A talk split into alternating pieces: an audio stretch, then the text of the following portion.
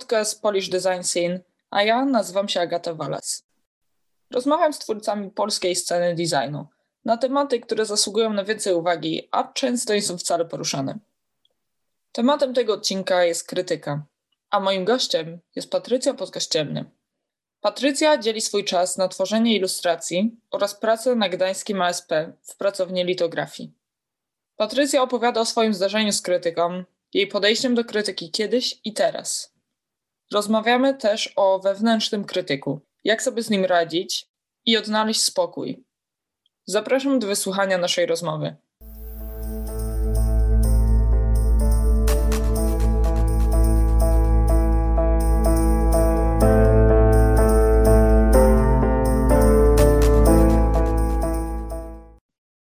Ogóle się cieszę bardzo, że napisałaś i zaproponowałaś tutaj swoją też taką jakby kandydaturę, żeby wypowiedzieć w temacie, bo myślę właśnie, że jesteś fajną osobą, która może to poruszyć no, na różnych płaszczyznach ten temat i jakby wzbogacić to taką opinię, wiesz, osoby, która działa faktycznie w branży, ale też y, uczysz. Przygodę z nauczaniem zaczęłam w 2014 i uczyłam wtedy na Akademii Sztuk Pięknych w Gdańsku, ale też na Polsko-Japońskiej Akademii Technik Komputerowych, więc też jakby dwa różne światy. To na samym początku było tak, że ja już miałam tyle tych zajęć, że prawie nie miałam czasu w ogóle robić ilustracji, więc potem zrezygnowałam i teraz znowu zostałam zatrudniona, tylko w zupełnie też innej dziedzinie. I to też jest ciekawe, bo ja uczyłam wcześniej na projektówce, bo jest tak. grafika podzielona na projektową i warsztatową, a teraz jestem na warsztatówce, więc też zupełnie inne spojrzenie, inni studenci, inne zajęcia. No ale też oczywiście no, pracuję, wiadomo, jako dodatkowo jako freelancer, ilustrator.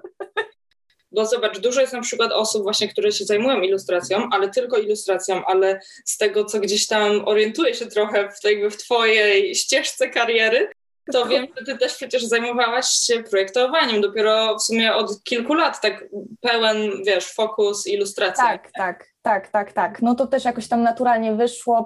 Ja byłam trochę też przemęczona tym środowiskiem takim projektowym, bo to taki ciągły wyścig szczurów. Myślę, że bardzo dużo osób jest po prostu przemęczone i że trzeba ciągle wymyślać, wysyłać na konkursy w ogóle, a jednak ta ścieżka ilustratora, czy w ogóle też taka artystyczna jest, wydaje mi się, no nie, nie może łatwiejsza, ale jakoś tak chyba na większym luzie. Tak mi się wydaje. Ja bardzo lubię projektowanie, ale Sfokusowałam się teraz już tylko, że jak na przykład projektuję okładkę i robię ilustrację do okładki, no to sobie typografię zaprojektuję i to jest, już wolę z tym siedzieć niż się bawić właśnie w brandingi, wysyłanie na konkursy, więc jest takie już, ale tak, ścieżka była dość y, zawiła i ciekawa. Jest tyle tematów fajnych do poruszenia, takich, o których się nie mówi, nawet właśnie jak, jak ty teraz powiedziałaś, że żeby jednak znaleźć to w sobie i zastanowić się, czego się chce i wiesz, -hmm. grubą kreską, że jednak no jest tak. nie dla mnie, nie? No bo no tak. trzeba, trzeba mieć jakąś taką odwagę trochę, żeby w ogóle coś takiego zrobić, ale to już w ogóle na inny temat. Także zacznijmy może jakby od samych podstaw, czyli co to w ogóle jest krytyka, co nie jest krytyką, a co nią jest. Więc y, krytyka jest to poddawanie ocenie i analizie czegoś, czyli na przykład w naszym przypadku dzieła artystycznego, projektu, graficznego, plakatu, ilustracji, według jakichś zadanych norm. Ale ja bym w ogóle do tej formułki dodała taki bardzo ważny element, który będzie odpowiedzią zresztą na może nawet późniejsze pytania. Krytykę może wykonać osoba kompetentna. No i taką osobą kompetentną na przykład y, jest y, wykładowca akademicki albo na przykład właściciel studia projektowego, który działa w projektowaniu, nie wiem, 10 lat. Jest to osoba, która zna się właśnie na tej konkretnej dziedzinie i może się wypowiedzieć w y, konstruktywny sposób. O w ogóle też takie nazwy jak krytyka konstruktywna i destruktywna. Czyli co to jest w ogóle? Krytyka konstruktywna, osoba, która zadaje taką krytykę, ma za zadanie nam coś poprawić, czyli ma dobre intencje, a destruktywna to jest taka, gdzie osoba, która zadaje nam tą krytykę, chce nas poniżyć, nas albo naszą pracę. No i ten element, gdzie mamy do czynienia z osobą, która zadaje tą krytykę i jest ta osoba właśnie osobą kompetentną, to to już od razu nam przesiewa, co jest krytyką, a co nie jest. Znaczy, to nie jest jakoś według formułki, tylko oczywiście to jest moje zdanie. Czyli właśnie, jeżeli mamy jakieś komentarze w internecie, zresztą my Polacy uwielbiamy komentować. Przecież y, jeszcze do niedawna istniał Digard, digard.pl, gdzie na przykład właśnie twórcy pokazywali swoje prace, to tam było mnóstwo takiej właśnie krytyki destruktywnej i w porównaniu z takim siostrzanym portalem DeviantArtem, który był zagraniczny, można było zobaczyć właśnie różnicę, jak ludzie komentują, że na DeviantArcie były właśnie takie, taka krytyka właśnie ta konstruktywna, czyli taka pozytywna, że właśnie ktoś zrobił świetną pracę, że bardzo się podoba, a na Digarcie Polacy uwielbiają właśnie, znaczy uwielbiali, bo już oczywiście tego mhm. Digarta nie ma, uwielbiali właśnie mówić, a tutaj coś tam, nie wiem, się nie zgadza, a tutaj kolory jakieś takie słabe, a tu technicznie coś tam nie jest dobrze zrobione, więc y, tutaj też jest właśnie bardzo ciekawy taki aspekt tego, skąd pochodzą osoby, które nas krytykują. Tak. Zresztą też można zauważyć to w momencie, kiedy zaczyna się pracować dla klienta polskiego i klienta zagranicznego. Feedback też zupełnie inaczej wygląda chodzisz na świetne pole, bo ja ogólnie często też mam właśnie takie przemyślenia, że jednak Polacy lubimy może krytyka, tak, ale ogólnie to jest takie wrzucenie swoich pięciu groszy. Tak. Uwielbiamy tak. wrzucić te pięć groszy i no faktycznie jest ta krytyka negatywna, a na przykład właśnie będąc y, w teamie, który jest taki bardziej multinarodowy, to no, czasami ten brak tej krytyki negatywnej mi na przykład go trochę brakuje, że mm. jest tylko krytyka pozytywna z drugiej strony. To jest takie z, albo po jednej no tak. stronie tak. spektrum, albo po drugiej. Złoty środek trzeba znaleźć i to jest chyba właśnie najlepsze. Że tak. trochę dobrego, trochę złego. No ale to właśnie najlepiej przyjmować krytykę od osób, które właśnie po pierwsze wiemy, że są kompetentne. W ogóle najlepiej, jeżeli to są osoby, które wiedzą lepiej od nas. Chociaż tutaj można też e, się zacząć zastanawiać, czy feedback od klienta, czy to jest właśnie, czy to jest ta krytyka, którą powinniśmy przyjąć, czy co powinniśmy z nią zrobić. E, ale całe szczęście klienci coraz bardziej są wyedukowani, więc y, to zawsze dla nas na plus jest. Tak, i jeszcze też właśnie myślę o tym teraz, że mamy powiedzmy dwóch studentów. Czy taki student pytający się kolegi studenta czy koleżanki studentki o, o jakąś spojrzenie i mhm. może nie mówi jawnie daj mi krytykę na, odnośnie mojej pracy, czy to jakby według Ciebie ma sens, czy nie powinni tego studenci robić? Można przyjąć taką krytykę, ale trzeba zawsze narzucić taką poprawkę na te uwagi, że y, my jesteśmy na tym samym poziomie, bądź jesteśmy w przybliżonym y, poziomie, że możemy to przyjąć, ale trzeba oczywiście cały czas pamiętać, że my oboje jesteśmy studentami i jesteśmy po to, żeby zdobywać wiedzę, nadal się uczymy. Może jedno z nas wie troszeczkę lepiej, ale nie zawsze ta krytyka może być poprawna. Czyli ja to przyjmę, ale nie można tego też przyjąć tak w 100%. Trzeba właśnie tą taką poprawkę narzuci na to, że jednak jesteśmy, że tak powiem, na tym samym poziomie, więc może rzeczywiście masz rację, albo tej racji nie masz. Mhm. Znaczy czasami to też jest takie odświeżające, bo ja też pamiętam właśnie, jak byłam na studiach, no było to jakiś czas temu i też rozmawialiśmy, na przykład, nie wiem, byłam przemęczona jakimś projektem i się pytałam, słuchaj, bo nie wiem, już może czy przysunąć w prawo, czy jednak tak jest ok, bo mi się wydaje, że tak jest ok, ale na przykład ktoś mi powie, że słuchaj, że to jednak leci w jakąś stronę, no bo znaczy ja to tak rzuciłam y, troszeczkę mm, jako swoją obserwację, że to też powinna być osoba kompetentna, bo nie ma, że tak powiem, takiej stricte formułki a propos tej krytyki. Jednak to takie stwierdzenie troszeczkę ułatwia życie, My jako krytykę możemy przyjąć, nie wiem, uwagi od babci, powie nam, że o na przykład czemu ty rysujesz takie smutne ilustracje, że powinny być to postacie uśmiechnięte, bo to będzie przyjemniejsze, no ale moja babcia nie jest wyedukowana, nie wiem, w dziedzinie sztuki i projektowania, więc y, no na samym początku ja to przyjmowałam w jakiś sposób, bo nie wiedziałam o tym, ale stałam się starsza i troszeczkę mądrzejsza. I znalazłam też jakby taki, taki właśnie ten złoty środek, że jednak osoba krytykująca powinna przynajmniej być y, na moim poziomie albo najlepiej jeszcze wyższym. I wtedy to jest taka krytyka, która pozwoli mi też się rozwinąć, bo oczywiście krytyka jest też ważna w rozwoju. Kiedy nie ma krytyki, nie mamy też porównania, nie mamy żadnej oceny i nie wiemy też, w którym kierunku możemy się rozwijać. Bardzo właśnie e, ciekawe to teraz powiedziałaś te kilka ostatnich zdań i myślę, że tu możemy właśnie powoli wejść na ten grunt tego, jak tą krytykę dawać, żeby właśnie mhm. to była taka dobra krytyka, a nie takie rzucenie czegoś y, dla samego krytykanstwa. Pewnie. Na pewno masz jakieś doświadczenia w związku z tym, bo nieraz musisz krytykę swoim studentom dać, więc byłoby, tak. byłoby dobrze może też właśnie usłyszeć, jak, czy stosujesz jakieś takie, nie wiem, techniki dawania tej kry mhm. krytyki, czy jak to u Ciebie wygląda cały ten proces? Okej, okay, więc y, ja też może wspomnę o tym, jak y, ja przyjmowałam też krytykę na studiach i bo to też mocno wpłynęło na to, jak ja teraz y, oceniam pracę innych studentów. Mhm. Ja miałam na przykład taką sytuację, gdzie byłam na pierwszym roku i, i pomimo tego, że studiowałam grafikę, to miałam zajęcia z rzeźby, bo trzeba było przez wszystkie pracownie przejść. Pan z rzeźby powiedział do mnie, oglądając moje projekty na rzeźbę, jak to jest możliwe, że ja się dostałam w ogóle na tą uczelnię. Ja jestem też y, osobą, która ma dość twardą skórę, więc y, całe szczęście ta krytyka nie wpłynęła jakoś na mnie mocno, ale wiem też, że miałam na przykład właśnie kolegów i koleżanki na studiach, którzy by się po prostu załamali y, po takiej ocenie. Ale znowu, trzeba wziąć tutaj poprawkę na sytuację, czyli tak, bo ja się dostałam na studia na pierwszym miejscu, więc osoby, które mnie oceniały, oceniały mnie osoby z grafiki, chyba jednak wiedziały, kogo biorą, a to jest osoba z rzeźby, więc rzeźba y, się para troszeczkę innymi zasadami, troszeczkę inaczej się projektuje, chociaż wiadomo, że to jest y, dalej dziedzina taka stricte wizualna. Trzeba też pamiętać, że osoby kreatywne to są osoby, które są też bardziej wrażliwe niż inni ludzie taka krytyka, która zostanie zadana przez prowadzącego, może mieć bardzo tragiczne skutki. Zresztą bardzo dużo y, studentów, nie wiem, albo przechodziło depresję, albo przychodzi i taka krytyka potrafi jeszcze być taką dodatkową szpilą, y, która po prostu tą osobę dobije.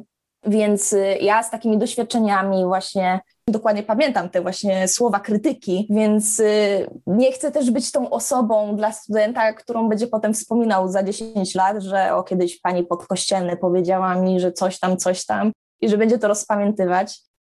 Posiadając y, tą wiedzę z tyłu głowy, ja staram się przede wszystkim znaleźć w każdej pracy studenta coś dobrego, czyli powiem, co jest nie tak, jeżeli w danej sytuacji coś jest nie tak, ale też powiem, co jest dobre. To też pokazuje, w jakim kierunku można po, pokierować daną pracę.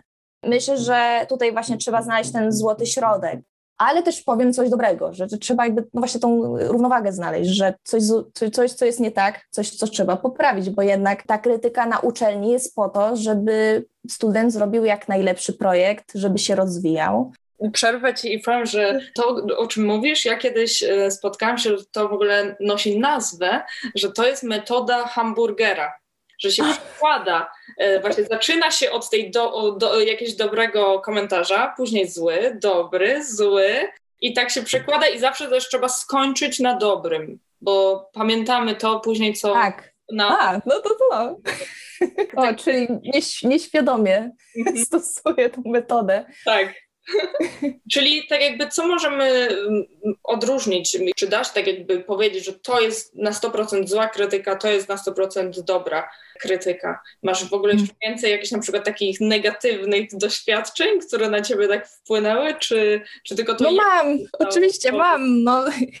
Zresztą teraz z tymi osobami w jakiś sposób pracuję. Mam takiego profesora, który mi powiedział chyba na czwartym roku studiów, że w ogóle się nie nadaje do ilustracji. Zrobiłam e, okładkę do blaszanego bębenka i no, to, to jest zresztą taki fan, e, fan takiej stricte polskiej ilustracji perelowskiej, e, więc to jest zupełnie inny klimat ilustracji. No ja jednak bardziej charakteryzuję się właśnie takiej ilustracji figuratywno-akademickiej, że tak bym powiedziała. No całe szczęście nie przyjęłam też jakby tej krytyki zbytnio do siebie. No wiadomo, że to Czasami mamy trudniejsze chwile i y, się zastanawiamy właśnie, czy, czy może jednak ktoś miał rację, może się nie nadaje, może powinnam jednak bardziej projektować, ale jednak y, wiele rzeczy też wychodzi w naturalny sposób, więc w ogóle co, co nazwać właśnie tą złą krytyką, to jest... Ja myślę, że jeżeli Można to spotkać oczywiście i na akademii, i w internecie, bo to też jest, są też takie czasy, że po prostu wszyscy już wrzucają swoje prace do internetu. Ja bym powiedziała tak, że po pierwsze, czy osoba, która nas krytykuje, to właśnie jest osoba, którą nie wiem, albo cenimy, albo uważamy, że jest rzeczywiście lepsza od nas. To może być y, właśnie profesor jakiś, ale to może być też, nie wiem, jakiś twórca, którego bardzo cenimy, i widzimy, że lepiej radzi sobie właśnie z tą dziedziną, w której my tworzymy, a nie właśnie typu właśnie rodzina, albo nie wiem, jakaś randomowa osoba w internecie, bo jednak też uwielbiamy właśnie komentować nie tylko właśnie to, co się dzieje w naszym kraju na różne sposoby, ale też właśnie typu rebranding y, miasta i nagle wszyscy są specjalistami od oceniania i wszyscy zadają krytykę, że a tutaj coś można by było lepiej zrobić, albo coś można by było właśnie tutaj, nie wiem, bardziej kolorowego. Taka właśnie dobra krytyka by była w tej sytuacji, kiedy by ktoś napisał, no, że osobiście mi się na przykład logo nie podoba, ponieważ y, uważam, że typografia jest zbyt cienka, gdyż w pomniejszeniu to logo po prostu się nie będzie czytelna, a nie, że na przykład nie podoba mi się, bo nie podoba mi się i nie mam żadnych jakby argumentów, żeby to uzasadnić. Czyli to uargumentowanie decyzji wynika, że to jest takie bardzo ważne w ogóle. Tak. Ale tak. też chciałabym nawiązać do tego, tak jak wspomniałaś wcześniej, że ty masz taką jednak twardą skórę i może do siebie tej krytyki tak nie wzięłaś. Może to będzie ciężko pewnie ci odpowiedzieć na to pytanie, ale zastanawiam się po prostu, gdy obserwujesz y, studentów, zwłaszcza może tych studentów pierwszego roku, którzy dopiero weszli na tą akademię i zostali nagle tak trochę no, zrównani z ziemią czasami przy takiej krytyce. Tak. E, zastanawiam się po prostu to, czy studenci są odpowiednio przygotowani, żeby sobie poradzić z taką krytyką. Jak im w ogóle można w takim razie pomóc, jeśli nie są? Mhm. Więc tak, y, po pierwsze, nie uważam, że są przygotowani, bo 90% studentów y, przy właśnie jakiejś takiej ocenie, nie wiem, ich projektów albo poziomu, chociaż to no przecież nie wszyscy studenci, którzy dostają się na akademię, muszą być, nie wiem, policeum plastycznym. Że mogą być to osoby, które rzeczywiście jakieś mają predyspozycje, ale są po to tutaj, żeby się nauczyć. Więc na pewno nie są przygotowani ale właśnie w jakiś sposób ich przygotować. Ja powiem tak, że to w jaki sposób ja się może przygotowałam na taką krytykę, to jest upaść i potem się podnieść. Wiadomo, że no, to nie jest też tak, że zawsze tej krytyki tak nie przy, przyjmowałam. Często było tak, yy, i tutaj może się zacznie właśnie temat dość depresyjny, nie wiem, i to pewnie bardzo dużo yy, moich znajomych uważali, że zrobili dobry projekt, yy, wsadzili bardzo dużo w niego serca i czasu, oczywiście, a na studiach przecież tego czasu jest bardzo mało, ponieważ jest jeszcze dużo innych zajęć, na które też trzeba przygotować projekty zwłaszcza jeżeli się zbliża semestr. I potem okazuje się, że nie wiem, ktoś dostaje ocenę nie wiem, trzy, cztery. Ja wiem, że chodzi też taki mit, że przecież na Akademii Sztuk Pięknych dają wszyscy piąteczki, to wcale tak nie jest. Przynajmniej ja tak staram się nie dawać. I jeżeli właśnie zetkniemy się teraz z taką sytuacją, my jesteśmy właśnie tym studentem, który jest na samym początku i wydaje mu się, że zrobił dobrą robotę i tutaj okazuje się, że nagle jednak tej dobrej roboty nie zrobił, bo jednak ta ocena też jest jakąś formą krytyki to tak naprawdę no, nie da się przygotować na to, po prostu musi zacząć to akceptować. Właśnie też się ostatnio zastanawiałam w ogóle, jakie by się przydały zajęcia dla takich studentów, którzy są na początku i właśnie też taka, nie wiem, y, jakieś zajęcia właśnie z w ogóle czym jest krytyka, bo to też jest taki temat bardzo szeroki. Właśnie to, co też rozmawiamy, co jest krytyką, co nie jest krytyką. Krytyka właśnie konstruktywna, destruktywna i tak dalej. I powinny być właśnie takie zajęcia, które by przygotowały też jakieś takie teorii, tak samo jak zajęcia, nie wiem, z podstaw kompozycji, bo potem po prostu studenci się wywalają przy zadaniu, nie wiem, przygotowania projektu na litografię albo jakiegoś plakatu. Więc no niestety ja uważam, że nie ma innego sposobu na przygotowanie krytykę niż po prostu zetknięcie z nią. Mówiłaś o tej metodzie tego wspomnianego hamburgera przeze mnie.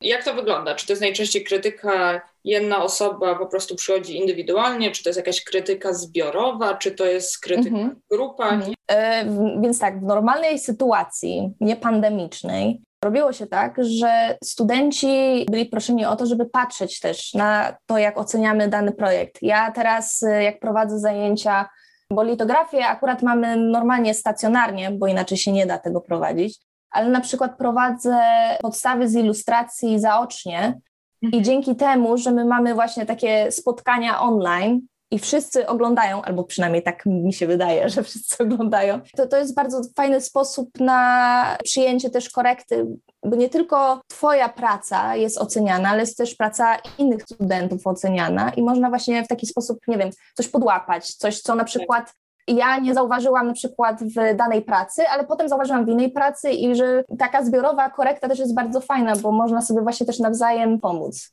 W normalnych czasach to też było u nas na litografii, czyli właśnie ktoś pokazywał szkice i mówiliśmy, słuchaj, że jak projektujesz y, szkic na litografię, to trzeba też pamiętać na przykład o tym, żeby umieścić to na formacie, umieścić na kartce, bo często na przykład studenci robili tak, że robili szkic, parę szkiców na kartce, ale nie umieszczali, gdzie są marginesy. Więc już osoba następna mogła, a to muszę sobie dorysować właśnie teraz marginesy, ja sobie to teraz poprawię. Więc to takie ocenianie pojedyncze jest oczywiście no, też pozytywne dla danej osoby, ale y, już inne osoby z tego nie skorzystają. Więc y, ja jako wykładowca też muszę się powtarzać, więc y, tak naprawdę takie ocenianie grupowe jest na plus dla mnie, dla studentów, dla wszystkich. Wszyscy są zadowoleni. Pytałam też dlatego, bo mm, czasami właśnie też sobie wspominam i jakoś tak próbuję jakby wyłapać jakieś takie różnice właśnie w podejściu, pamiętam z mojej uczelni w Polsce. Później mm -hmm. też robiłam magisterkę w Londynie. Właśnie w Londynie na przykład było tak, że mieliśmy faktycznie to, czasami mieliśmy taką krytykę no jeden na jeden, ale właśnie mieliśmy też krytykę w mniejszych grupach i też właśnie taką, gdzie słuchaliśmy, jeszcze ktoś musiał dać prezentację, więc jakby byliśmy -hmm. poddani na te różne formy testowania naszej prezentacji w ogóle i też wiadomo właśnie tego, jak odbierzemy tą krytykę. I co mi się też często podobało, że sam, sam wykładowca czasami też właśnie pytał ktoś, nie wiem, z sali, co o tym myślisz, czyli tak jakby A, to też tak, byliśmy tak. wywołani do tablicy i no, myślę, że to jest też właśnie takie ciekawe, żeby jednak o tym powiedzieć, że po prostu są różne formy dawania krytyki i też to, że właśnie fajnie można czasami dużo rzeczy podłapać przez to, jak się słucha, jak ktoś inny dostaje krytykę. Tylko tak. to właśnie też trzeba mieć takie podejście, że w ogóle chce to usłyszeć. Żeby... No tak, na, na pewno dla studenta, y, ja też zresztą pamiętam, jak studiowałam właśnie, że to było stresujące, że teraz y, na takim forum tak naprawdę będę pokazywać projekt i wolałabym oczywiście pokazać to tylko prowadzącemu, a nie, że teraz nagle moi znajomi zobaczą, co tam zrobiłam i co zrobiłam źle, albo co zrobiłam dobrze. Więc na pewno to jest stresujące, ale też y, w pewnym stopniu to przygotowuje oczywiście do późniejszego życia zawodowego, bo przecież my jako twórcy powinniśmy też potrafić obronić dany projekt, albo nie wiem, na obronę magisterską też to od razu przygotowuje. Dokładnie i to też tworzy taką twardszą tą skórę. Tak. tak. A co jeśli taka krytyka, to może nie chodzi, że na przykład ty byłaś tą osobą, która spowodowała taką krytykę, ale może właśnie y, byłaś raczej tą osobą, która odebrała taką krytykę, czy może mm, możemy powiedzieć o jakichś przykładach w internecie, gdy krytyka to jest właśnie takie coś, co już się zamienia w atak, czy wyśmiewanie się z y, jakiejś osoby, czy z danej pracy, z tej twórczości. Jak reagować na takie sytuacje? Każdy twórca prędzej czy później się spotka z y, taką formą krytyki. Ja nawet, y, ja oczywiście otrzymałam parę, parę komentarzy, y, czasami też w jakichś prywatnych wiadomościach albo nie wiem, wiadomościach wysyłanych do innych, że moja sztuka jest niby taka pseudofeministyczna, jest tak naprawdę kiczowata, ale wiedziałam, że osoba, która wystawiła tą krytykę nie jest kompetentna, więc tak się już uspokajałam. Albo na przykład miałam bardzo taki śmieszny komentarz, znaczy dla mnie jest teraz śmieszny, a wtedy był taki dziwny i specyficzny. Ja jakieś parę lat temu narysowałam takie związane panie, to, to się sztuka nazywa shibari, to było na podstawie fotografii y, Arakiego. Po prostu wrzuciłam sobie jako taką zajawkę, żeby troszeczkę poszkicować i ktoś mi wrzucił komentarz y, na Facebooka. Ja go zostawiłam sobie, bo to uważam, że to jest też dość zabawne. Ktoś mi napisał, że y, ja przez swoją twórczość proszę o zniewolenie kobiet. I zwłaszcza, że ja jestem sama kobietą i jak ja bym chciała, żeby, nie wiem, zniewalać kobiety. Więc to jest bardzo trudny temat. W ogóle co, co zrobić z przyjęciem takiej krytyki, że no, myślę, że to, co właśnie wcześniej troszeczkę powiedziałam o tym, jak już sobie dodałam do tej takiej formułki, czym jest krytyka, kto powinien krytykować, kto może krytykować. I jak sobie właśnie narzuciłam właśnie to stwierdzenie, że to powinna być osoba kompetentna, to od tego czasu i to jest, to też nie jest tak, że ja od wielu lat w taki sposób przyjmuję tą krytykę. Nie wiem, to chyba się zdarzyło, nie wiem, może dwa, trzy lata temu, gdzie właśnie uważam, że jeżeli osoba, która coś mi napisze, właśnie czy nawet taki atak w moją stronę, ale widzę, że albo to jest jakieś konto utworzone, jakieś takie anonimowe, typu z jakimś randomowym imieniem, albo jest to konto, gdzie właśnie nie ma żadnych zdjęć, albo widzę, że to jest jakaś osoba, która, nie wiem,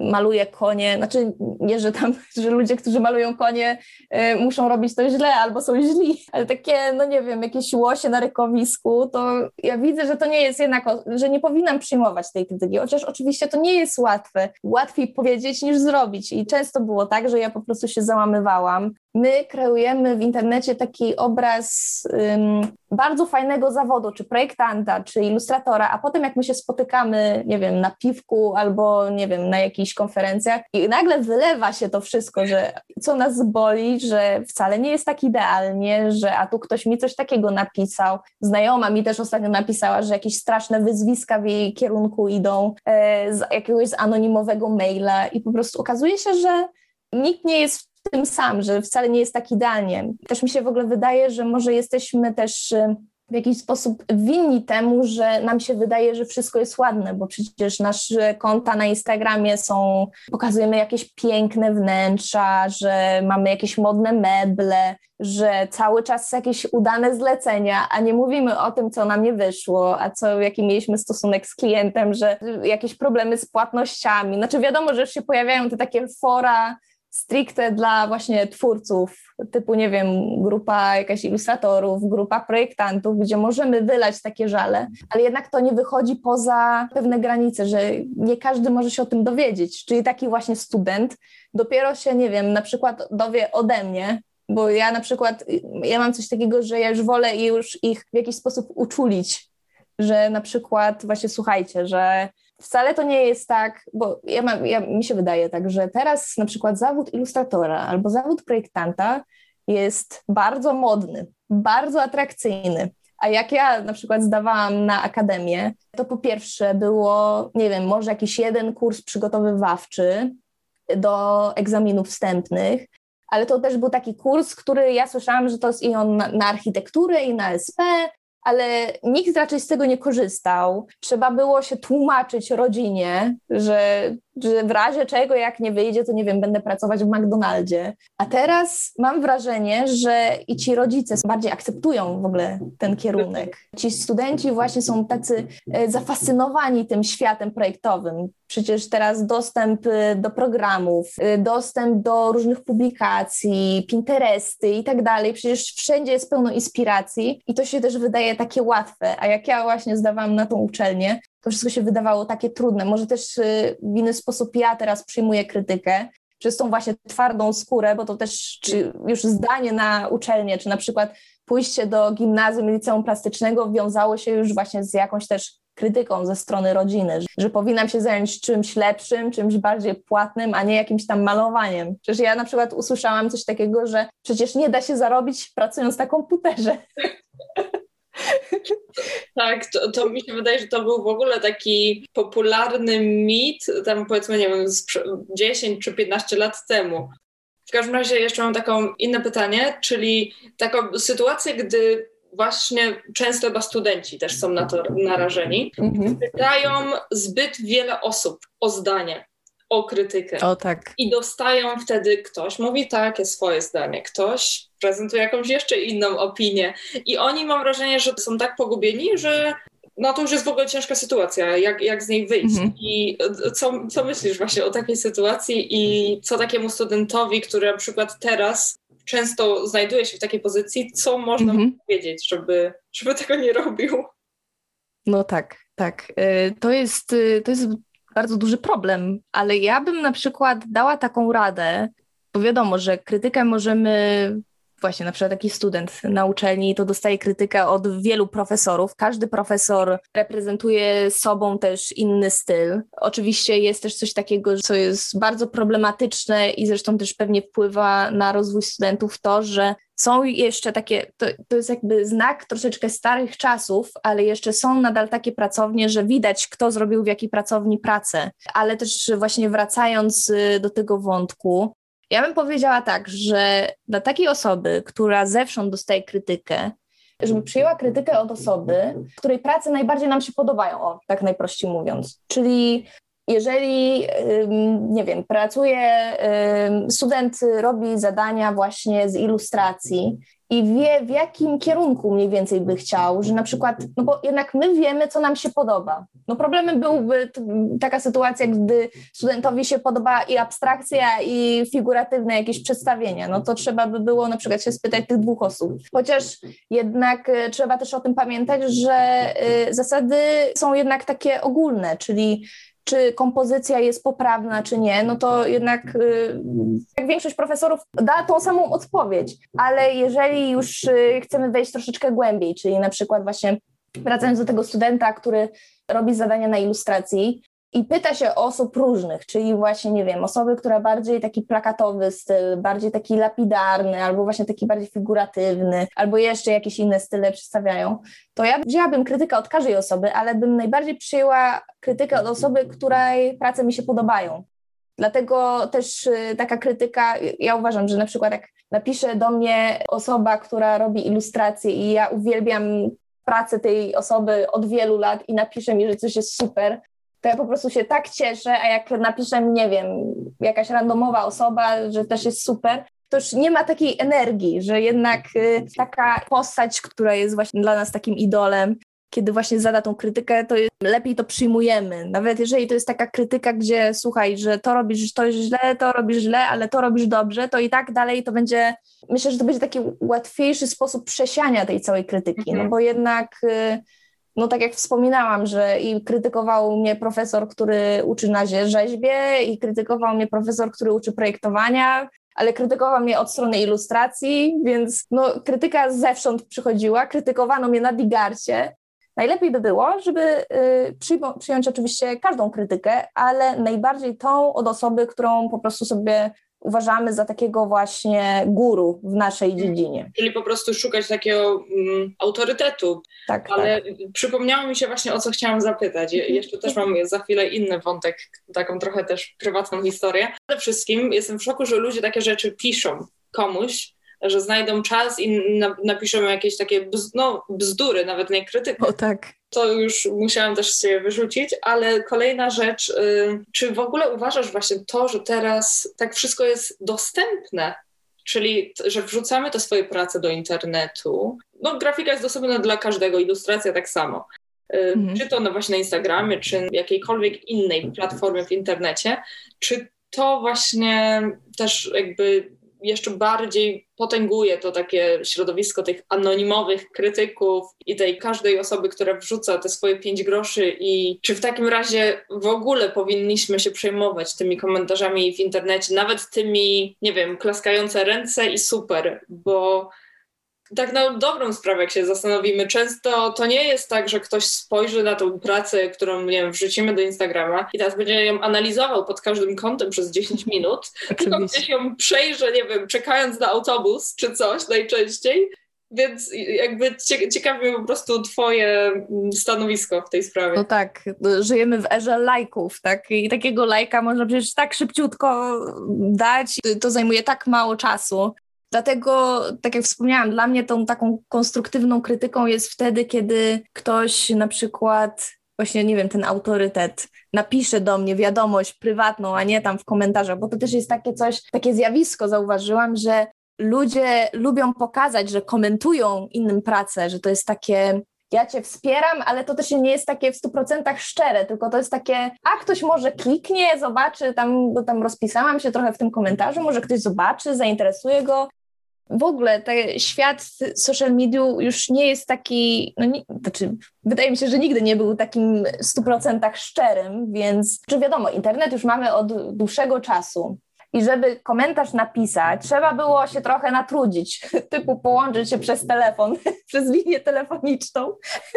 Teraz jest o wiele łatwiej, przecież y, mamy wszystkie te social media w telefonach, więc co to za problem, y, jak będę właśnie czekać na ten autobus, że a tu napiszę jakiś taki ostry komentarz, bo tutaj coś mi się nie podoba, a tutaj, a niech ma dziewczyna czy tam chłopak, że coś tam. Ja uważam, że no to jest troszeczkę smutne, ale właśnie ta łatwość y, wykonywania tych komentarzy, już nawet to, że ludzie komentują nie spod jakichś pseudonimów, tylko czasami y, spotyka się także z imienia i nazwiska, więc to też takie już nie kryją się nawet z tym, z jakimś takim trollowaniem pomimo tego, że właśnie, że jest taka łatwość y, dawania tej krytyki, czy tej pozytywnej, czy negatywnej, to sprawia to, że rzeczywiście nawet te pozytywne komentarze, te serduszka, te lajki, one już stracą, że tak powiem, jakieś znaczenie, bo to jest no mówię, ja doskonale też wiem, jak ja po prostu, nie wiem, przejeżdża się tego Instagrama na przykład bardzo szybko, nawet się tam nie wszystko wyświetli i po prostu coś, coś polubię, ale to jest widoczne tylko do tej osoby, która to dostała, i co z tego? To się w ogóle nie przekłada przecież, nie wiem, na jakieś zarobki. Przecież był ten moment, kiedy Instagram przestał działać i nagle wielkie załamanie, co tutaj teraz zrobić? Ja sobie pomyślałam, że niektórym osobom co takiego zostaje. Dużo twórców y, pokazuje pracę na Instagramie, ja tak samo, przecież dla mnie Instagram jest jakby głównym źródłem pokazywania, ale sobie tak wtedy pomyślałam, że pokazuje też na przykład pracę w galeriach albo jakieś wystawy, więc to też ja jako ten twórca też wychodzę poza ten Instagram, chociaż znowu Instagram jest też przecież miejscem, gdzie klienci przychodzą. I tak naprawdę ja utrzymuję te social media tylko po to, żeby właśnie jak jakiś klient mnie znajdzie, to że może właśnie w taki sposób napisać. Rzadziej już piszą przez maile, częściej piszą właśnie na Instagramie. Ta łatwość w ogóle komunikowania się przez te social media, dawanie komentarzy, właśnie tej krytyki, sprawia, że ta krytyka coraz bardziej traci na jakiejś ważności.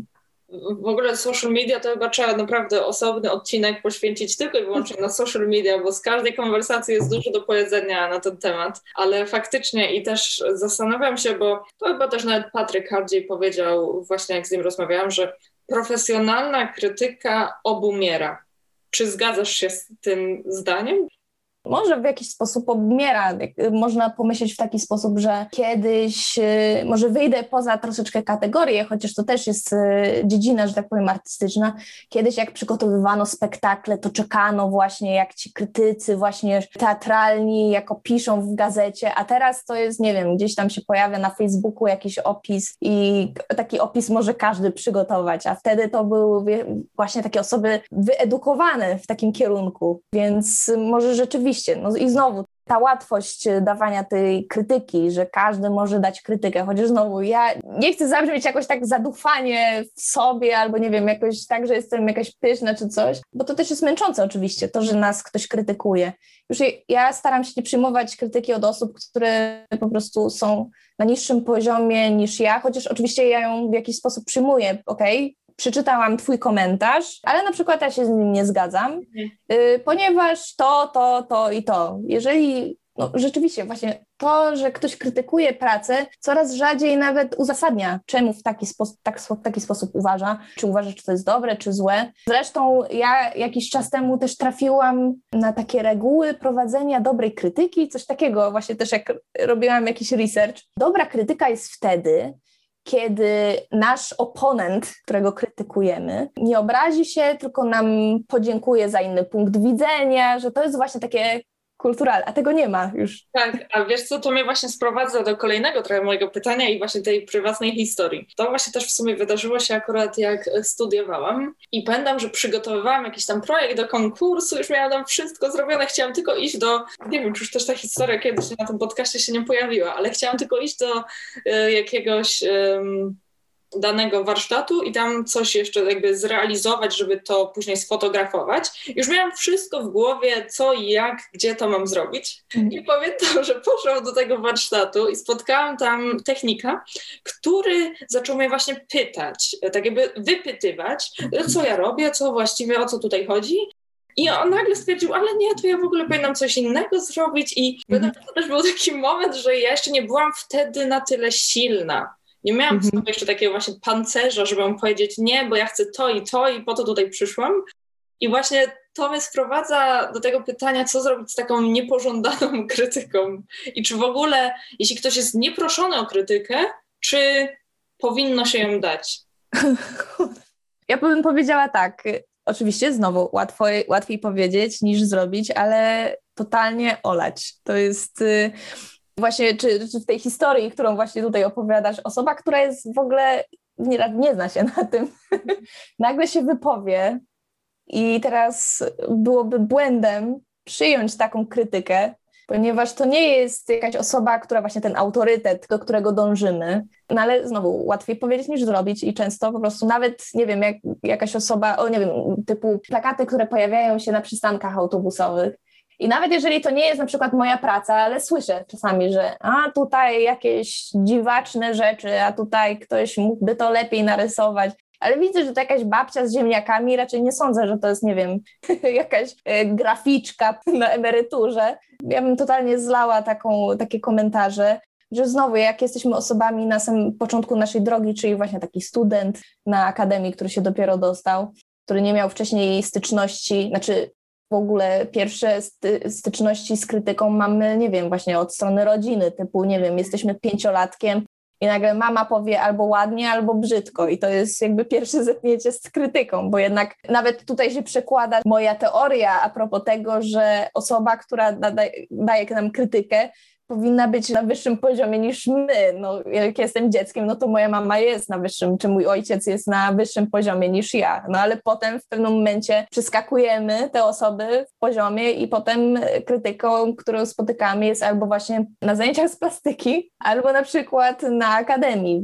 Właśnie tak jak mówisz, że jest łatwiej powiedzieć niż to zrobić, bo ja pamiętam, że ja w tamtym momencie byłam zdruzgotana, bo miałam tam już chyba dwa dni, żeby ten projekt wysłać, nie zrobiłam tego, co chciałam i no faktycznie, jak dzisiaj już jakby mogę o tym opowiedzieć spokojnie, ale w danym momencie to po prostu koniec świata. No tak. Jakby tak. Budowanie tego pancerzu, co też czasami trochę zajmuje czas po prostu. Oczywiście. To tak jak ludziom się wydaje, że y, styl projektowy czy ilustracyjny się wyrabia po prostu, nie wiem, może w rok, to jak ja im mówię, że zajęło mi to 19 lat, czy zaraz 20, no to tak samo właśnie budowanie tego pancerza, tej twardej skóry, jeżeli chodzi o krytykę, to też zajmuje. Ja przecież inaczej, ja pamiętam, że jak właśnie, nie wiem, były czasy tego Digarta, to ja miałam ochotę po prostu każde, na każdy komentarz, na każdą krytykę odpowiadać i potem z czasem, yy, że tak powiem, zmądrzałam, bo wiedziałam, że i tak to nic nie zmieni, a ja się tylko dodatkowo denerwuję.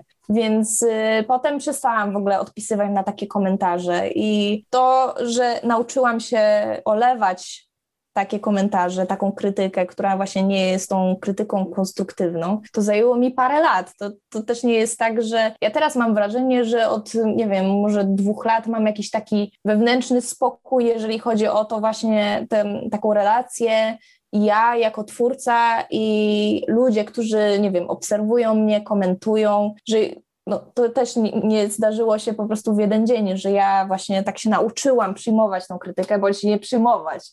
Tak. Więc y, to też zajmuje. A jak jest się takim świeżakiem, który jest na początku swojej drogi i jeszcze nie wiem, w jakim kierunku pójdzie, więc każdy komentarz może być pozytywny, ale też może być też negatywny. Więc tutaj dopóki my sami się nie nauczymy, to jest niestety właśnie taka y, życiowa rada, że dopóki my na własnej skórze czegoś nie doświadczymy, to po prostu ciężko się tego nauczyć. Ktoś może nam powiedzieć, ktoś może nam poradzić. Tak samo jak tutaj ja rozmawiam i nie wiem, ktoś będzie słuchał i będzie brał moją radę do siebie albo nie będzie jej brał, to dopóki czegoś nie doświadczy na własnej skórze, no to się nie nauczy już trochę zacznę wchodzić powoli na inny temat, czyli na to, jak później my możemy taką krytykę dobrze wykorzystać. Tutaj może też fajnie będzie poruszyć właśnie to z perspektywy, jak student ją może dobrze wykorzystać, ale właśnie też przy pracach już jakichś komercyjnych, jak jeśli dostajemy jakąś krytykę, jak ją zaakceptować, jak na nią zareagować, jak ją właśnie dobrze wykorzystać, ale też właśnie już może trochę naprowadzać, bo powiem, że ja pamiętam, że na uniwersytecie jak byłam, mm, to też jakby mieliśmy sami za zadanie wymyśleć swoje jakby tematy. Nie zawsze mieliśmy po prostu podane, że teraz robimy książkę, tylko jakby my myśleliśmy nad tym, jaki projekt chcemy zrobić. I pamiętam, że Dla mnie to też było tak, że jak już skończyłam ten uniwersytet, to jednak mi łatwiej przychodziło odbieranie krytyki, bo jakby nie czułam się tak emocjonalnie związana z mm -hmm, projektami. Mm -hmm. Więc może jakoś gdzieś w tych pytaniach właśnie, które wcześniej Ci zadałam, może też właśnie warto poruszyć o to powiązanie emocjonalne z pracami, które tworzymy. Więc tak, czas studiów to jest taki moment, kiedy możemy właśnie próbować różnych rzeczy i raczej nie ponosimy za to konsekwencji. I ja też jako studentka, przecież ja musiałam wymyślić temat swojego dyplomu. Dyplomy przecież nie są narzucane, tylko każdy sobie wymyśla. Ale też jako wykładowca co raz na jakiś czas daję temat właśnie dla studentów zresztą wyższego roku, temat własny. Czyli można zrobić wszystko i oczywiście to jest y, bardzo trudne dla studentów. Pracowało się z tematem zadanym i nagle trzeba wymyślić coś swojego. Zawsze wtedy ja z osobą, która prowadzi pracownię, mówimy wtedy do studentów: słuchajcie, co wy lubicie, co was interesuje, tutaj możecie y, w tym kierunku pójść. W moim przypadku, jak robiłam właśnie dyplom, to była mitologia słowiańska, czyli coś, co było mi bliskie. Ktoś może właśnie, nie wiem, y, fascynuje go piłka nożna, no to już mamy takie emocjonalne połączenie z tą pracą, więc rzeczywiście ta krytyka właśnie w tym momencie może bardziej nas uderzać, niżeli właśnie wtedy, kiedy już zaczynamy pracę na rynku.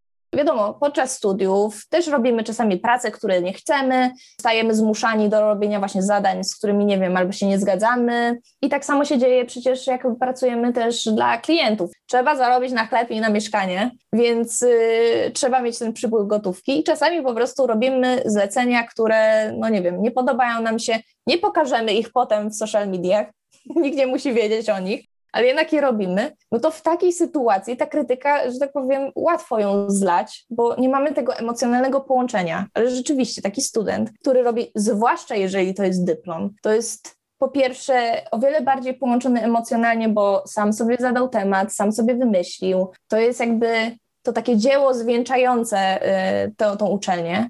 Też oczywiście zainwestował w to czas, pieniądze, więc krytyka takiej pracy o wiele bardziej boli, niżeli właśnie krytyka, która jest od klienta, którego i tak potem już nie wrzucimy, pewnie już nie zrobimy dla niego zlecenia, więc tak jest na pewno łatwiej zastanawiam się po prostu, czy, y, czy jakoś wtedy studentów warto, warto na to na przykład uwrażliwić, że, że będzie taka sytuacja czy coś, czy po prostu rzuć na głęboką wodę i dostają wtedy tą... Nie, znaczy... Ja, jakoś y, jakby przygotować wtedy na to. Nie, znaczy ja już staram się zawsze, jak prowadzę zajęcia, to że ja nawet ich, y, znaczy ja zawsze tak studentom mówię, słuchajcie, ale za, bo nie wiem, zostało nam czasu, nie wiem, y, skończyły się zajęcia, ale jeszcze mamy na przykład pół godziny. I mówię, słuchajcie, a może, nie wiem, chcecie zapytać o jakieś zawodowe rzeczy, bo mhm. tutaj, no ja jednak jakieś tam doświadczenie mam, więc możecie zapytać albo, no nie wiem, jakieś, jak to wygląda właśnie, często właśnie pytają, jak zacząć pracę z klientem, jak, jak zacząć pracę z wydawnictwami albo jakieś stawki i tak dalej, więc ja już staram się y, y, uczulać właśnie, jak to wygląda, że to wcale nie jest tak pięknie, bo to też często się spotykam z takim nastawieniem, że po studiach to się zacznie, że studia to jest taki właśnie moment y, słaby, że trzeba właśnie robić jakieś rzeczy, które się nie lubi albo się nie, nie zna nad nimi, jakoś to sprawiają trudności i że po studiach to będzie. A ja mówię, o słuchajcie, właśnie to jest na odwrót, że właśnie studia to jest właśnie ten fajny moment, znaczy, no nie zawsze, ale jednak jest o wiele le lepszy, lżejszy niż potem jak rzeczywistość wygląda. Mm -hmm. Więc to mhm. też no właśnie. Tak bo czasami na przykład prezentujemy jakieś swoje pomysły, zwłaszcza gdy pracujemy właśnie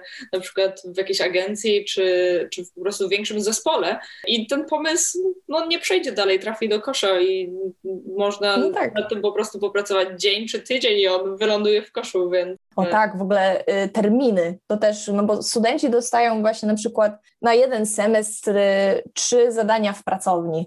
No ja mówię, ale słuchajcie, ale w życiu tak nie wygląda. I mówię, na przykład zrobienie ilustracji do prasy, to nie wiem, dzień, hmm. dwa dni max, i więc to zupełnie też inaczej wygląda. To trzeba, właśnie chyba myślę, że to też jest taki największy zarzut, jaki się daje akademiom artystycznym, że nie przygotowują do y, rynku. Ale to też na takiej zasadzie właśnie, że się nie mówi o tym. Bo ja pamiętam, jak ja studiowałam, to profesorowi, na przykład profesora, jak się zapytało, jakie stawki się powinno brać, no to wtedy mówił, że sami się przekonacie, że sami się nauczycie. Oczywiście tak, też sami się przekonacie, ale ja na przykład powiem, że na przykład widełki za ilustrację jednostronicową to takie i takie. Więc no, to, to takie dobre praktyki według mnie. Tak, żeby właśnie tak. przygotowywać się odpowiednio, żeby też nie psuć jakby rynku, nie? Jak ktoś tak, tak, tak, tak. Nie, bo ja właśnie pamiętam, że to mi przeszkadzało właśnie wtedy, kiedy ja byłam studentką i nie chcę popełniać tego samego błędu, którego, który popełniali właśnie moi profesorowie.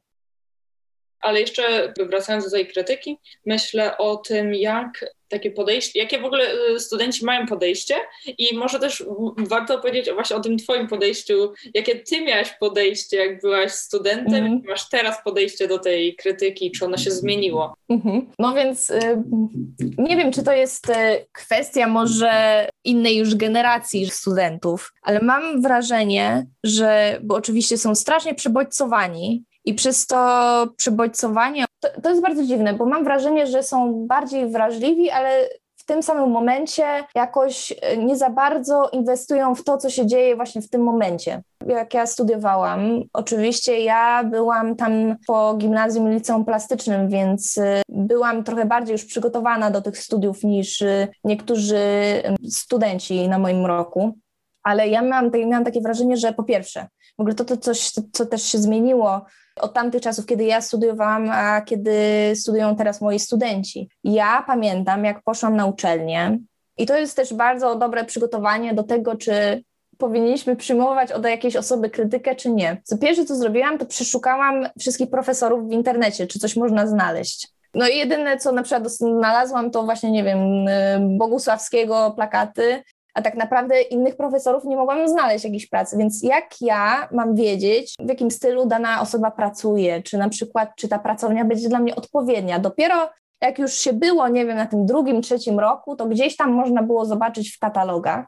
A teraz tak naprawdę każdego prowadzącego można znaleźć w internecie. Zresztą większość prowadzących, bo oczywiście też y, jest tak, że chodzi era nowej kadry, czyli młodych ludzi, że starzy odchodzą, młodzi przychodzą, więc to też troszeczkę inaczej wygląda. I większość właśnie y, asystentów, bo ja też jestem asystentką na litografii, ma właśnie te konta na Instagramie i studenci mogą wszędzie sprawdzić, a co robiłam, jak, dla jakich klientów pracowałam. Mam też wrażenie, że troszeczkę inaczej taka osoba, z którą wiesz, do, z kim masz do czynienia, czyli właśnie wiesz, jaki ma dorobek, że trochę inaczej się przyjmuje krytykę od takiej osoby niż od osoby, która jest taka kompletnie anonimowa. Mhm. Wiesz, że jest profesorem właśnie na uczelni, ale tak naprawdę nie masz pojęcia, co robi. Mhm. Ja na przykład właśnie miałam takiego profesora od typografii, który mówił, że pracował dla francuskiego Vogue'a, że w ogóle nie wiadomo, co tam składał, a potem jak pamiętam, zobaczyłam już po skończeniu studiów, jakie prace robi, to ja po prostu się załamałam. Ja mówię, taka osoba po prostu taką krytykę w moją stronę kierowała, a to, co widzę, to jest po prostu zupełnie nie ten poziom, który właśnie, nie wiem, kierowałam się, więc myślę, że też jakby czasy zupełnie się zmieniły w taki sposób, że właśnie ja może w inny sposób przyjmowałam tą krytykę niż teraz studenci, ponieważ wtedy nie wiedziałam, z kim mam do czynienia i nie wiedziałam, czy to, co mówi, jest dobre, czy złe. To jest ta potęga researchu w ogóle. tak. Mi się wydaje, że często właśnie teraz mamy jakby te możliwości, ale nie zawsze z nich korzystamy. No właśnie, to mnie zaskakuje, że ja sobie tak wyobrażam, że jak ja bym teraz studiowała, przecież jest tyle rzeczy można w internecie znaleźć, tutoriale jakieś, mhm. że po prostu muzea udostępniają po prostu swoje zasoby, że można, nie wiem, sprawdzić, co się znajduje w jakimś tam, gdzieś tam muzeum, jakieś e, zdjęcia archiwalne, Pinteresty, Behance, po prostu taki można wielki research zrobić.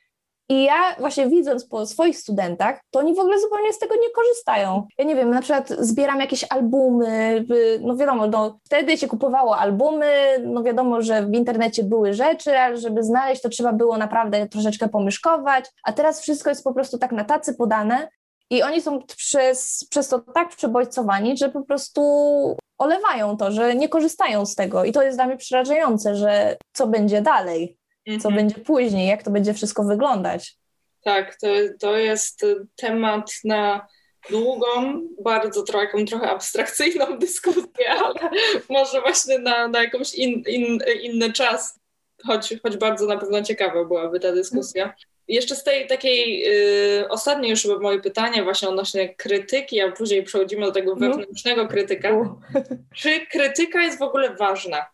I czy ona zawsze jest może ważna? Czy na każdym etapie ta krytyka, w sensie w naszym rozwoju, czy przychodzi taki moment, że mhm. już jakby ta krytyka to w ogóle nie jest ważna? Nie, nie. U uważam, że jest bardzo ważna i jest ogólnie potrzebna do rozwoju naszego, bo jeżeli my dochodzimy do jakiegoś takiego momentu, że to jest to, co chciałabym robić i będę już robić to do końca życia, no to nie ma sensu. Znaczy, my jako twórcy e, cały czas się rozwijamy i ja wiem, może takim banalnym przykładem będzie, ale no nie wiem, mamy Pabla Picassa, który w wieku 14 lat po prostu robił niesamowicie realistyczne obrazy, no to ja się nie dziwię, że potem on zaczął tam wydziwiać i robić jakieś jakieś różne, jakieś dziwaczne, abstrakcyjne jakieś e, prace oczywiście mi się podobają, tak, ale miał właśnie, to, to, jest fajny przykład, że jak może po prostu potoczyć się rozwój, że najpierw robił jakieś realistyczne, potem jakieś okresy niebieskie, jakieś różowe, potem właśnie w kubizm poszedł. I myślę, że też gdyby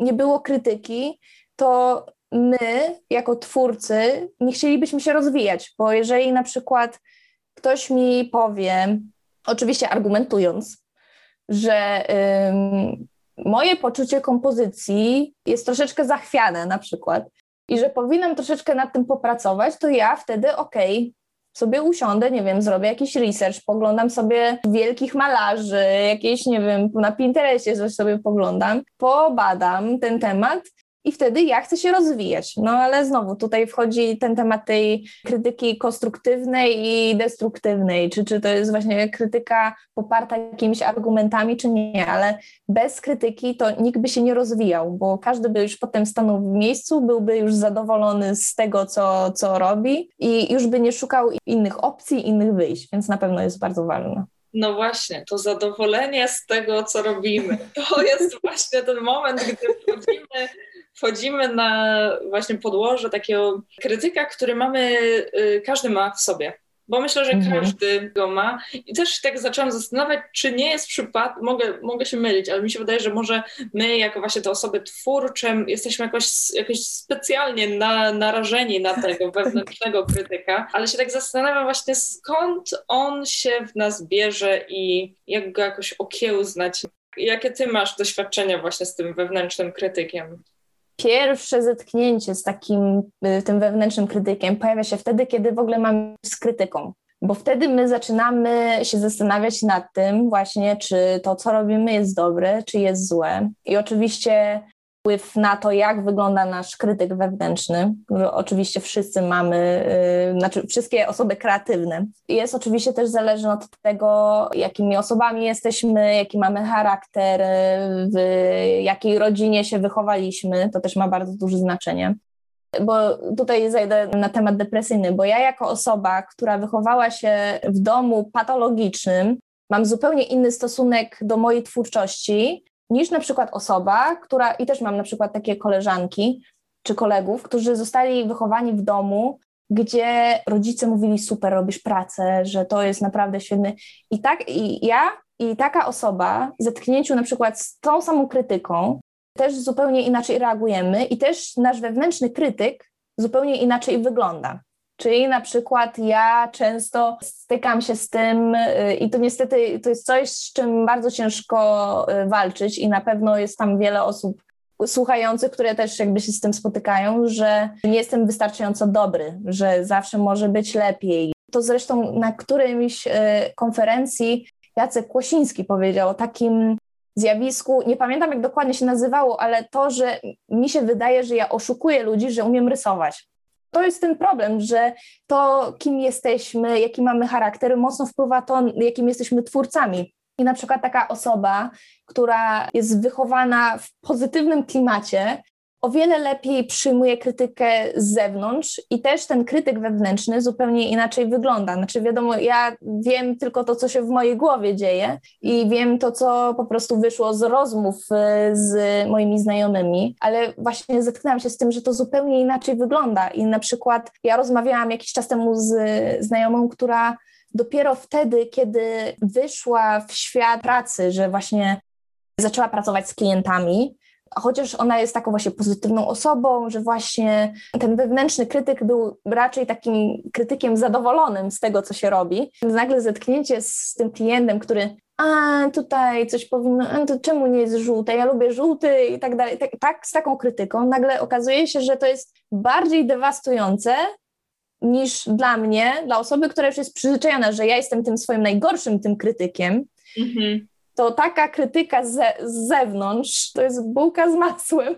Więc myślę, że no nie wiem, czy to jest takie pozytywne podejście, ale ja się w taki sposób pocieszam, że to, że ja jestem tak, właśnie mam tu twardą skórę, że ja się przyzwyczaiłam właśnie do tego wewnętrznego krytyka, który jest w moim przypadku, chociaż to też nie jest takie mm, czarno-białe. Ja mam taką sytuację, że mam tego krytyka, który mówi, że mogło być o wiele lepiej, że te prace, one mogłaś więcej czasu nad nimi spędzić, że tutaj za mało pracy w to.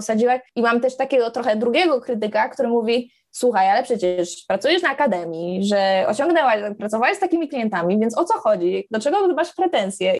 Nie, nie chcę zabrzmieć jak jakaś psychiczna osoba, ale myślę, że chyba dużo osób, wydaje mi się, że dużo osób ma takie właśnie takie, że to nie jest takie w 100% czarno-białe, że ja najpierw, że tak powiem, zjadę siebie, a potem jednak próbuję siebie odkopać i wytłumaczyć sobie, że wcale przecież tak źle nie jest. Tak, ja myślę, że każdy z nas dopuszcza właśnie takie różne głosy i w sumie właśnie też ciekawe, jak powiedziałaś to, w jakich rodzinach się wychowywaliśmy, czy nawet, ja czasem mam wrażenie, że nawet to, jakimi ludźmi się otaczamy dookoła mhm, obecnie, tak, tak. na przykład jakich ludzi mamy w pracy, to też ma właśnie bardzo duży wpływ na to, jak my później patrzymy, tak jakby zakładamy jakieś okulary i właśnie przez te okulary filtrujemy ten dany projekt i, tak, i tak. też filtrujemy to, co ktoś nam mówi na temat tego projektu. Ale też spodobało mi się to, co powiedziałaś, że ty jesteś takim największym krytykiem e, swoich prac i chciałam dopytać tutaj, czy łatwiej ci pracować nad pracami dla klientów, czy jednak mhm. jak robisz coś dla siebie, którego projektu przy, przychodzi to zadowolenie z projektu łatwiej? O wiele łatwiej mi pracować dla klienta, bo mam po pierwsze narzucony temat, jest jakiś deadline, są jakieś wytyczne, jestem mocno ukierunkowana. Ja zresztą jestem teraz w sytuacji, kiedy robię sobie ilustrację na swoją stronę internetową i robię ją od czterech miesięcy bo zawsze można coś poprawić. Nie ma deadline'u, mogę, a tu zawsze zmienić kolor, a tu zmienić kompozycję, a tu coś i cały czas można to poprawiać, więc na pewno jest y, trudniej mi robić dla siebie pracę. Ale jeżeli chodzi o satysfakcję, bo właśnie na satysfakcję z pracy mm, wiele elementów y, na tą satysfakcję składa. Bo wiadomo, jeżeli robię, nie wiem, którąś dziesiątą ilustrację dla prasy i to jest y, nie chcę powiedzieć, że to jest taka już masówka, ale jednak to jest już trochę z automatu robię te ilustracje. I to na pewno nie da mi tyle satysfakcji, co na przykład y, jak robię y, jakąś litografię dla siebie, ale wiem, że, bo to też proces, który angażuje bardzo fizycznie ciało, to wtedy jestem chyba bardziej zadowolona z prac, które robię dla siebie. Chociaż też stosunek z moimi pracami jest taki, że E, ja zresztą w którymś wywiadzie niedawno napisałam, że ja swoich prac nie lubię, ja je toleruję co najwyżej. Ja też pamiętam, jak e, mój były partner mi powiedział, że ja już nienawidzę swoich prac, nawet zanim je skończę. Znaczy, to też trochę zbyt mocne słowa, bo ja też potrafię stanąć czasami przed swoją pracą i powiedzieć, nie, no chyba dobrze wyszło, ale jednak przewyższa to takie, że zawsze może być lepiej. Chociaż ja uważam to za bardzo dobrą cechę, gdyż ciągle się rozwijam, ciągle szukam, ciągle poprawiam, więc y, to też nie jest takie złe. No właśnie, miałam pytać o to, czy taka krytyczność to jest raczej wada, czy zaleta. Myślę, że to też może tyle, ile ludzi, tyle opinii, ale nie, no to, to, jest, y, to są plusy i minusy i właśnie każdy pewnie powie inaczej. Jest to bardzo męczące, i chciałabym czasami wy, wyłączyć ten guzik w głowie, żeby właśnie już się nie krytykować, nie krytykować swoich prac, ale z drugiej strony właśnie to jest taki dla mnie motywator y, do działania. Chociaż też znowu mam poczucie, że to jest taka dość polska cecha.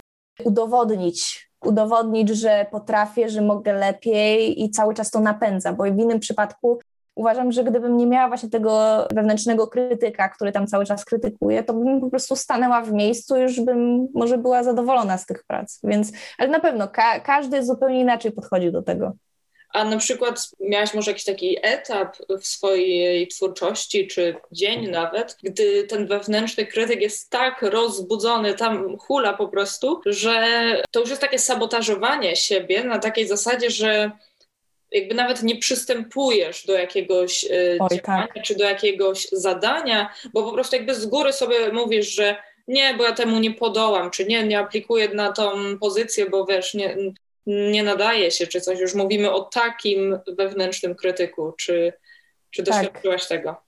Tak, tak. Raz na jakiś czas doświadczam takich, że na przykład rzucam ilustrację i się czymś innym, innym zajmę, ale potem całe szczęście jeszcze przychodzi właśnie ten, ten drugi głos, żeby uświadomić mnie, że jednak albo na przykład, że już tak daleko zaszłam, że byłam już tak uparta, że cały czas cisnęłam, że co, że teraz już po tylu latach, żeby zrezygnować, to już troszeczkę szkoda, więc ale myślę znowu, że na pewno każdy się z tym spotyka. Przecież to też to ociera się o to wypalenie właśnie zawodowe, że przecież no to jest oczywiście posiadanie takiego krytyka w głowie jest bardzo męczące. I zdarzają się właśnie dnie, gdzie po prostu ja już nawet nie mam y, ochoty po prostu zabrać się za cokolwiek, bo jestem już tak przemęczona tym wszystkim, ale znowu, potem po jakiejś chwili, albo po dniu, albo po paru dniach, przychodzi ten, że tak powiem, lepszy głos w głowie, który uzasadnia mi, że jednak warto, że takie właśnie lista za i przeciw, y, że też tak można do tego podejść, więc no ale to mówię, to każdemu się zdarza i, i będę też to głośno mówić, bo znowu obraz kreowany ilustratora czy grafika w internecie wygląda po prostu przepięknie, że cały czas mamy pomysły i że to cały czas jest właśnie idealnie i że cały czas mamy zapał do pracy, e, a wcale tak nie jest łącząc teraz właśnie tą krytykę i tego wewnętrznego krytyka, pracując zwłaszcza e, na freelancie, czy prowadząc jakąś tam jednoosobową działalność, mhm. ten wewnętrzny krytyk to już chyba jest tutaj bardzo mocny, mam wrażenie, dlatego że no, mam sprawę, no wtedy właśnie tylko my jesteśmy tym naszym krytykiem tej naszej twórczości i siebie samych jako, jako osób ewentualnie krytyka od, od klienta. Nie ma, no tak. nie ma jakby tutaj zespołu, jedzenia, że komuś podeślemy ten projekt, więc myślisz, że osoby, które działają w pojedynkę są jakoś bardziej narażone, bardziej odczuwają po prostu tego wewnętrznego krytyka. Wydaje mi się, że tak, zwłaszcza, że właśnie nie ma tej drugiej osoby, której można było się, nie wiem, zapytać, że jest się przemęczonym na przykład już projektem, trzeba go zaraz oddać i czy wszystko jest ok, nie wiem, czy na przykład właśnie sprawdzić, czy nie wiem, wiszących spójników nie ma, bo już tyle patrzymy na ten no, projekt, więc na pewno o wiele bardziej też odczuwają, zwłaszcza, że chociaż myślę, że to też nie jest aż tak mocne, jak się robi właśnie pracę dla siebie, znaczy nie, że dla klienta, ale dla siebie, bo jednak mi się wydaje, że może zabrzmi to troszeczkę y, odstraszająco, ale pracując na swój rachunek, ale robiąc pracę dla klientów, jednak skupiamy się na tym, że mamy deadline, że trzeba zapłacić ZUSy, że trzeba zapłacić za mieszkanie. To są te takie elementy, które sprowadzają nas na ziemię. Ale właśnie tak jak w tym przypad w przypadku, o którym wcześniej opowiadałam, czyli ja robię pracę, ilustrację dla siebie i ja mam po prostu deadline, aż umrę, no to ja mogę nad tym pracować cały czas i to jest o wiele gorsze, ponieważ ja nie mam tego ograniczenia i ja już się też zaczynam męczyć z tym, aż sama sobie już wymyślę ten deadline, bo inaczej po prostu tej pracy nigdy nie skończę. Więc, ale to na pewno, to na pewno jak nie mamy nikogo obok, to my jesteśmy bardziej wrażliwi na tego właśnie wewnętrznego krytyka. To właśnie też y, mnie sprowadza do kolejnego pytania, czyli czy masz jakieś takie strategie, jak sobie z tym poradzić? E, jak żyć w symbiozie z tym wewnętrznym krytykiem? Bo, no tak jak mówisz, nawet, że już sama sobie ten, ten deadline gdzieś wyznaczasz, bo faktycznie można by prowadzić projekt w nieskończoność. Czy masz jakieś takie inne strategie, czy jakieś zasady, może którymi starasz się kierować? Y, ciężko też powiedzieć, ale myślę, że właśnie ten drugi głos w głowie wyszedł właśnie w taki naturalny sposób obronny mojego mózgu, że przecież nie można być cały czas swoim katem, więc na pewno to było takim rozwiązaniem, no ale ciężko polecić komuś takie rozwiązanie, bo to też nie jest coś, nad czym w jakiś sposób panujemy. Tak, na pewno ten deadline, który sobie narzucamy, to jakoś uporządkuje. I znowu, to są rzeczy, które łatwo powiedzieć, gorzej zrobić. Taka higiena pracy, by się przydało, bo to też ten wewnętrzny krytyk wiąże się też z tym, że my, no bo to też jakby jest specyfikacja naszego zawodu. My, to nie jest tak, że my wychodzimy z biura, czy wychodzimy z pokoju i kończymy pracę, my cały czas o tym myślimy. Więc jesteśmy turbo narażeni właśnie na tego wewnętrznego krytyka, bo jesteśmy cały czas w pracy i nie mamy kiedy odpocząć. Przecież tym efektem tego wewnętrznego krytyka jest też to wypalenie. Kiedy jesteśmy wypaleni, no to wtedy już nie chce nam się pracować i to się robi takie błędne koło, więc y, ja mówię, łatwo powiedzieć, ciężej zrobić, y, ale takie narzucić sobie właśnie taką higienę pracy, żeby na przykład chociaż ja też robię ten błąd cały czas, ale poczytać sobie coś niezwiązanego z, z projektowaniem, czy z typografią, czy z czymkolwiek kreatywnym, pooglądać sobie też coś, co nie jest związane. Wiem, że zabrzmi banalnie, ale na przykład takie przewietrzenie głowy, dla mnie spacery mi pomagają. W ogóle taki wysiłek fizyczny. Ja dlatego ja też mówię o tym, że od paru lat dopiero zaznałam taki spokój, bo ja zaczęłam pracować e, w pracowni litografii i pracownia litografii wymaga w pracy fizycznej. Mhm. Czyli ja mam też ten element kreatywny, że przygotowuję pracę, ale nie wiem, szlifuję kamienie, szlifuję blachy, przycinam blachy. Dużo takiej właśnie wałki są ciężkie, kamienie są ciężkie. I to też mi pomogło, że właśnie oprócz tej pracy kreatywnej, to ja się nagle mogę wyłączyć, pracując sobie fizycznie w pracowni. Tak, tak, bo to jest też w ogóle, jakby się zastanowić, nie można pracować non-stop na maksymalnych obrotach. Tak, no, tak. Prostu się nie da, bo spalimy silnik. Więc y, trzeba tak jakoś to dawkować rozsądnie, albo właśnie znaleźć jakiś taki upust, żeby też jakby potrafić się odciąć trochę, chociaż na moment dosłownie. A nie, nie wiem, jesteśmy na wakacjach i sprawdzamy maile, czy właśnie otwieramy Instagrama i patrzymy, kto tam, co u kogo się dzieje nawet taka zmiana na zasadzie, że na przykład, nie wiem, pracowałam cały czas nad jakimiś plakatami filmowymi, to teraz na przykład, nie wiem, bym sobie kolaż porobiła, nawet tak dla siebie po prostu, żeby odciążyć ten mózg od tego, co cały czas siedział właśnie w tych plakatach na przykład, czy robię serię ilustracji do książek, no to teraz sobie coś innego porobię, nawet to, to może być coś kreatywnego, ale po prostu angażujące inne sfery w moim mózgu. Tak. Mhm. I tutaj trochę też już może podłapię ten temat, że jak już tak siedzimy w czymś długo, nawet jak zaczynamy, jesteśmy na studiach i nie wiem, robimy od pierwszy raz, otwieramy Photoshopa, cokolwiek tam zmalujemy, mam wrażenie, że jak wchodzimy w tą branżę kreatywną, potrafimy się bardzo cieszyć z tych pierwszych mhm.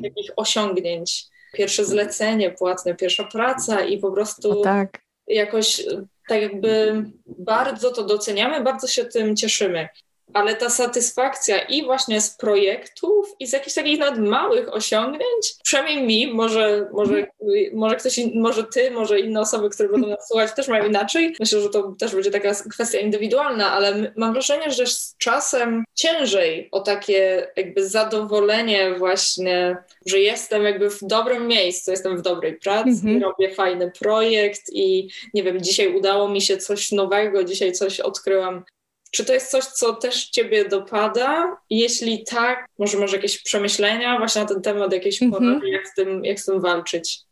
Na pewno pierwsze zlecenia, które się dostawało, to po prostu niesamowicie wielka satysfakcja, ale to oczywiście też może być pułapka, bo my się tak bardzo cieszymy z nowego, z, pierwsze, z pierwszych tych zleceń, że pozwalamy klientom na rzeczy, które są czasami niedopuszczalne bo przecież to jest nasze pierwsze zlecenie, to ja chcę, żeby to zlecenie było wydrukowane, więc nie wiem, to były wstawki jakieś tam marne, albo jakieś właśnie, że do portfolio będzie. Więc to też takie trochę ta satysfakcja z tych rzeczy staje się taką pułapką, że przez to, że się tak bardzo cieszymy z tych nowych rzeczy, że możemy dopuścić do jakiejś y, sytuacji, które w normalnym środowisku nie są dopuszczalne. Oczywiście potem z czasem, może dlatego też y, ta satysfakcja, takie cieszenie się z tych y, zleceń potem zaczyna mijać, bo staje się to codziennością, a to jest, no jednak pierwsze rzeczy są zawsze takie fascynujące. Chociaż ja na przykład y, jak otworzyłam pierwszy raz Photoshopa, to byłam strasznie zdenerwowana, że nie mogę czegoś osiągnąć, co normalnie, nie wiem, wydawało mi się, że będzie łatwiejsze, szybsze, więc tutaj akurat te rzeczy inaczej w moim przypadku wyglądały i wydaje mi się, że inaczej wyglądają teraz w przypadku na przykład moich studentów, bo od paru lat są takie zajęcia typu właśnie nauka programów graficznych, czyli od razu na tacy jest podane, jak coś osiągnąć w danym programie, więc też ta satysfakcja myślę, że spada takiemu studentowi, bo jeżeli krok po kroku wykona właśnie dane czynności, no to osiągnie dany efekt, bo na tym polegają zajęcia, na tym polega zadanie. I potem nie ma takiej frajdy. To też nie chcę zabrzmieć jak stara baba, ale przez to, że wszyscy już są tak przyzwyczajeni, znaczy w ogóle wychowywali się z tymi smartfonami. Przecież no jednak, no, no ja pamiętam, miałam w czasach młodzieńczych y, jakąś komórkę, ale to była komórka, którą można było SMS-a wysłać i tylko tyle. A teraz mają małe komputery po prostu przy sobie, więc znowu przez to przebodźcowanie zewsząd, tak mi się wydaje, mniejszą satysfakcję po prostu jakieś rzeczy sprawiają. Chociaż czasami na przykład zauważam coś takiego, że jak, no bo jednak litografia jest taką techniką archaiczną i taką bardzo prymitywną, to wtedy to jak coś tam wyjdzie, to jednak widzę, że coś tam się cieszą, ale jednak takie rzeczy właśnie stricte związane z technologią, to jednak tak jak y, mi by się wydawało, że mnie to jarało, że nagle można coś, nie wiem, 3D można zrobić, że każdy może, nie wiem, w blenderze coś tam wydziubać, to widzę, że po studentach, że oni są tacy, że nie rusza ich to że po prostu są tak przybodźcowani, że nie zaskakuje ich to, że to jest już takie na porządku dziennym.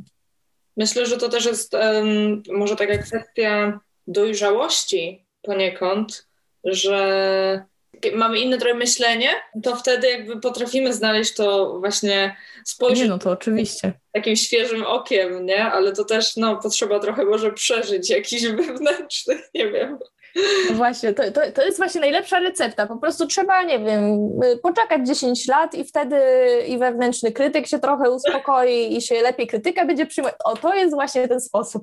To jest może Poczekać myśl, parę lat.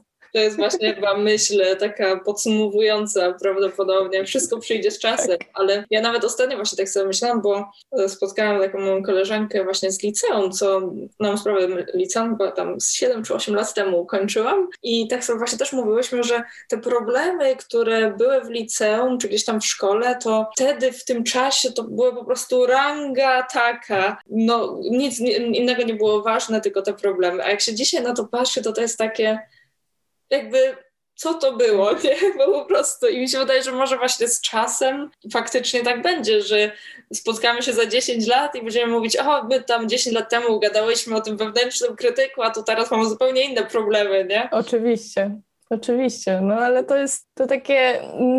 Mało pozytywne, że tak powiem, podsumowanie, bo tak naprawdę nic się z tym nie da zrobić, tylko trzeba po prostu przeczekać. Może masz jakiś y, lepszy, lepszy pomysł, żeby podsumować ten odcinek. Y, zakończyć właśnie tą metodą hamburgera trzeba, no, czymś pozytywnym tutaj, coś, coś wymyślić. Ciężko mi to przychodzi, przydałoby się. Czas leczy rany.